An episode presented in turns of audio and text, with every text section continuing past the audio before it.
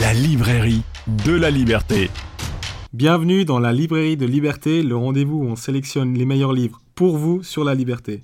Aujourd'hui, on parle infantilisation et état nounou avec Nicolas qui a lu le livre de Mathieu Laine, Infantilisation, cet état nounou qui vous veut du bien. Monsieur le livre, raconte-moi toutes ces histoires comme autrefois.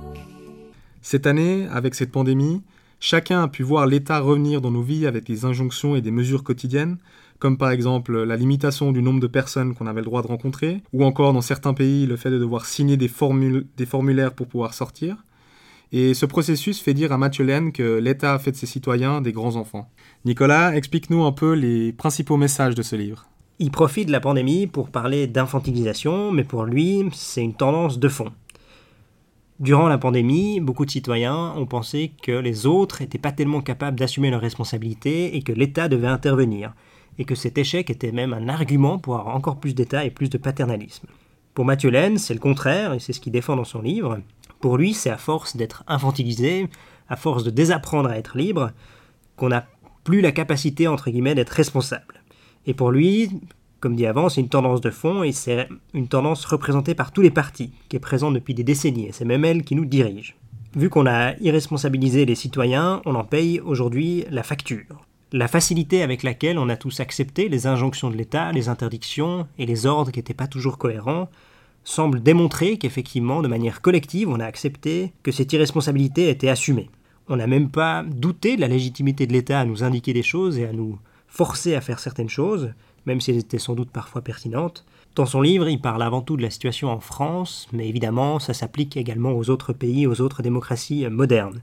Un autre point qu'il aborde dans son livre, pour expliquer cette infantilisation, et c'est moins abordé ailleurs, c'est qu'en agissant de la sorte, en étant centralisé et autoritaire dans sa gestion de la crise, l'État empêche plusieurs choses.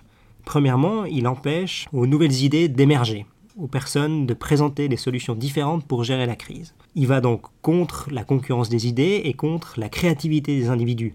C'est-à-dire que par nature, juste parce qu'il juge que lui seul est capable d'apporter une réponse à ses citoyens devenus irresponsables, il empêche toute créativité et toute intelligence collective d'émerger. En préférant une approche à base d'interdiction plutôt que d'informer les citoyens, l'État empêche n'importe qui d'apprendre de la bonne façon de gérer cette crise qui peut être présentée par des entreprises, par des individus, ou simplement par cette concurrence des idées qui fait que sur le long terme, c'est les meilleures idées qui vont émerger et pas celles qui est imposées par la force. La concurrence est toujours un appel à la confrontation des intelligences, et ici, on s'en est privé de manière volontaire.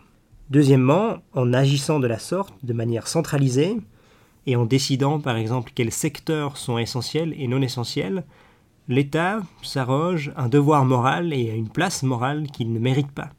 Parce que finalement, c'est à chacun d'entre nous de décider quel secteur est essentiel pour nous, pour nos familles, pour nos proches. Et c'est pas quelqu'un de centralisé qui peut décider au nom de la nation quels secteurs sont importants et lesquels ne le sont pas. De manière concrète, on a pu voir que l'État fermait certains secteurs mais pas d'autres, certains rayons des supermarchés mais pas d'autres, et tout ça relevait sur un arbitraire centralisé alors que pour certains citoyens des rayons étaient peut-être très importants, et cette manière de décider des secteurs importants ou non, c'est une expression de l'infantilisation des citoyens parce qu'on juge qu'ils ne sont plus capables de faire ces choix eux-mêmes. Pourtant, la hiérarchie de nos valeurs et de nos préférences nous appartient, et c'était donc une obligation morale de décentraliser ce choix et de laisser décider soit les citoyens ou des communautés plus locales, et pas de manière centralisée comme ça a été fait. Et ces discours infantilisants, ils ont été portés, ils ont été prononcés par des personnes, des ministres ou des hauts fonctionnaires, et comment cette pandémie, elle a fait évoluer leur rôle euh, dans la société? Alors évidemment, dans une crise, on a besoin d'informations fiables et on a donc une envie normale de pouvoir compter sur des gens qui sont experts du sujet.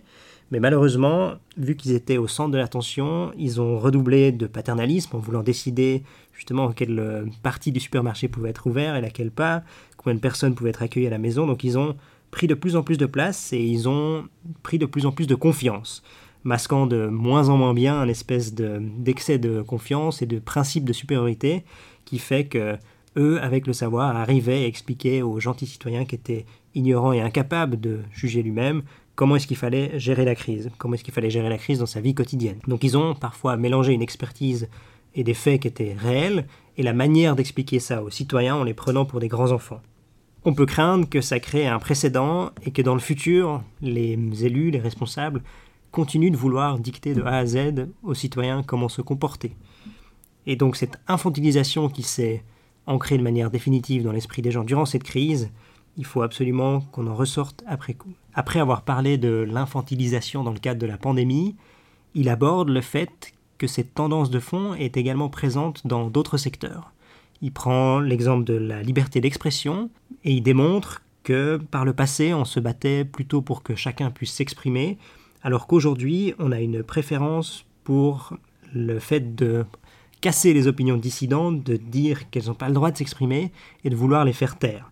Et c'est un peu l'idée qu'une une opinion qui est dérangeante, la population ne sera pas capable de la comprendre et de l'assimiler dans sa complexité, et que du coup, par précaution, par infantilisation, parce que le citoyen n'est plus capable de la comprendre, il faut l'interdire.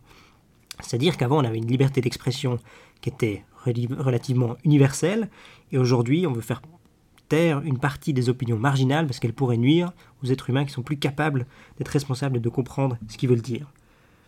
Pourtant, pour un libéral, et Mathieu Laine l'explique, être adulte, ça demande d'être tolérant avec les opinions adverses et de croire que chacun a les armes, les outils pour comprendre une opinion diverse, pour vivre avec, et si elle ne nous plaît pas, bah, simplement on arrête de l'écouter et on se concentre sur autre chose.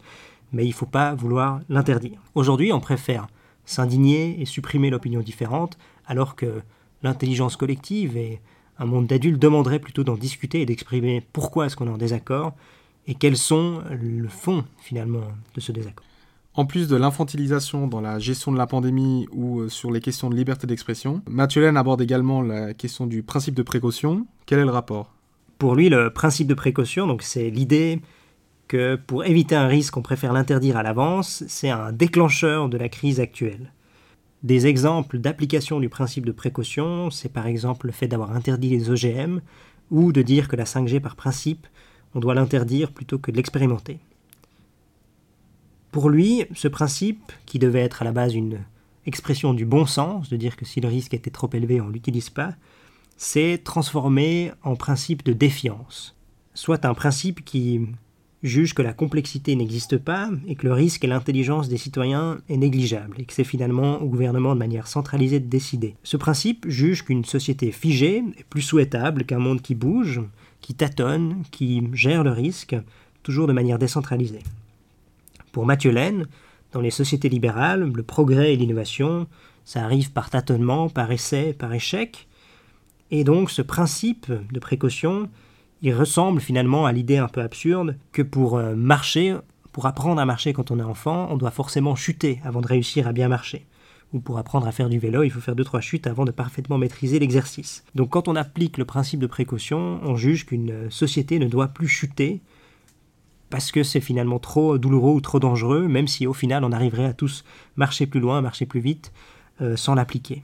Ce principe semble s'être imbriqué un peu partout. Les grandes démocraties privilégient par principe un mode de gouvernance plutôt basé sur l'interdiction avant plutôt que la sanction des comportements qui sont déviants. C'est-à-dire que par principe, on préfère la suspicion à la confiance. Toutes ces réflexions se rejoignent dans l'idée qu'il existe un pouvoir politique, des fonctionnaires, l'État, qui sont éclairés, qui possèdent les informations et qui peuvent agir de façon réfléchie à la place d'une population ignorante, irresponsable. L'idée que la population est soumise à des biais et que donc l'autorité centrale doit l'aider à lutter contre.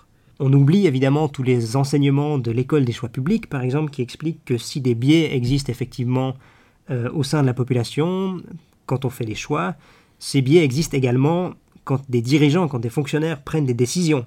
Donc si on juge que la population est irresponsable parce qu'elle a des biais, pourquoi est-ce que des responsables élus n'auraient plus ces biais au moment de décider? On a pu le voir alors qu'on a souvent dit que seul l'État ou les fonctionnaires pouvaient voir loin et que les citoyens ou l'économie privée n'étaient pas capables de voir loin, que finalement, l'État qui avait dû prévoir des masques, prévoir du gel hydroalcoolique, prévoir des plans de vaccination, était tout autant aveugle que le reste de la population ou le reste de l'économie.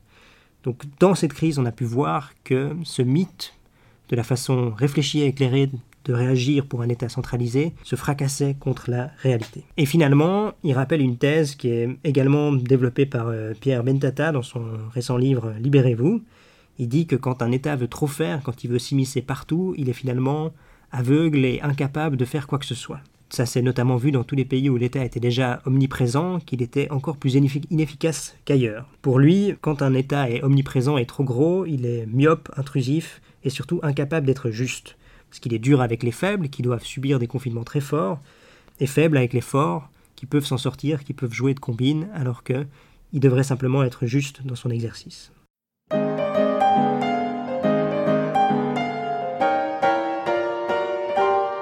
Dans chaque livre, il y a des points plus positifs et négatifs. Et toi, Nicolas, qu'est-ce que tu as aimé dans ce livre? Tout d'abord, ce que j'aime bien, c'est que dans son livre, il rappelle que la liberté, c'est complexe, c'est pas simple. Et que quand on fait confiance à la liberté aux individus, on fait également de la place à l'imprévu, au tâtonnement, aux erreurs qui peuvent arriver, et que quand on souhaite pas faire confiance à la liberté, ça a des conséquences concrètes. Quand on applique le principe de précaution pour essayer d'éliminer le risque, ça a des conséquences.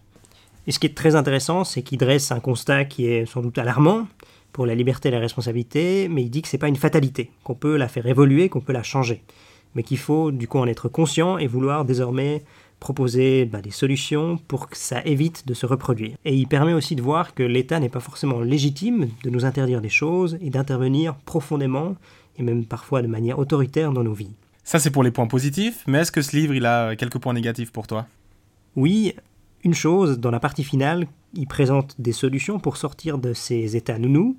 Il plaide par exemple pour une sortie de la schmilblickocratie, comme il l'appelle, avec des pistes intéressantes, comme la figure de l'entrepreneur qui devrait prendre plus de place, euh, un retour de la culture de la croissance, donc de dire que la croissance a des aspects positifs pour telle et telle raison. Donc c'est des pistes qui sont intéressantes, qui sont bien présentées. Il rappelle aussi à quel point c'est important que l'État se ressente sur l'essentiel.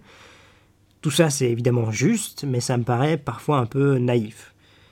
Et le but principal de ce livre, c'est évidemment plutôt de présenter le diagnostic que de livrer des solutions, et ça demanderait euh, plusieurs pages, mais sur ce plan-là, on reste un peu sur notre fin.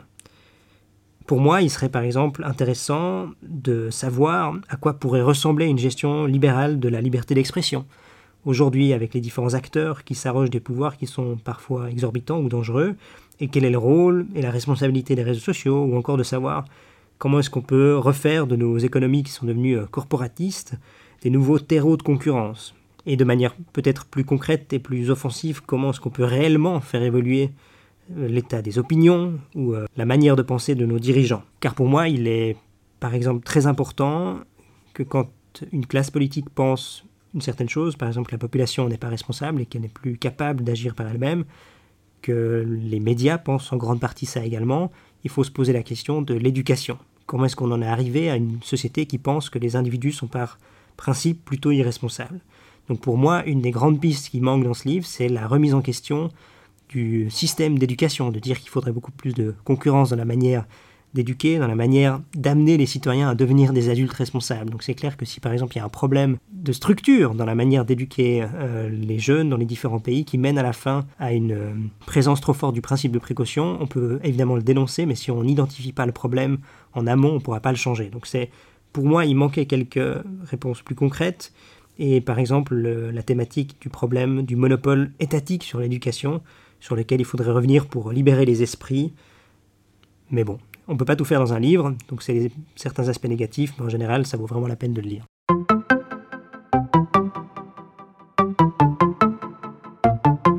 Le livre de Mathieu Laine, Infantilisation, cet état nounou qui vous veut du bien.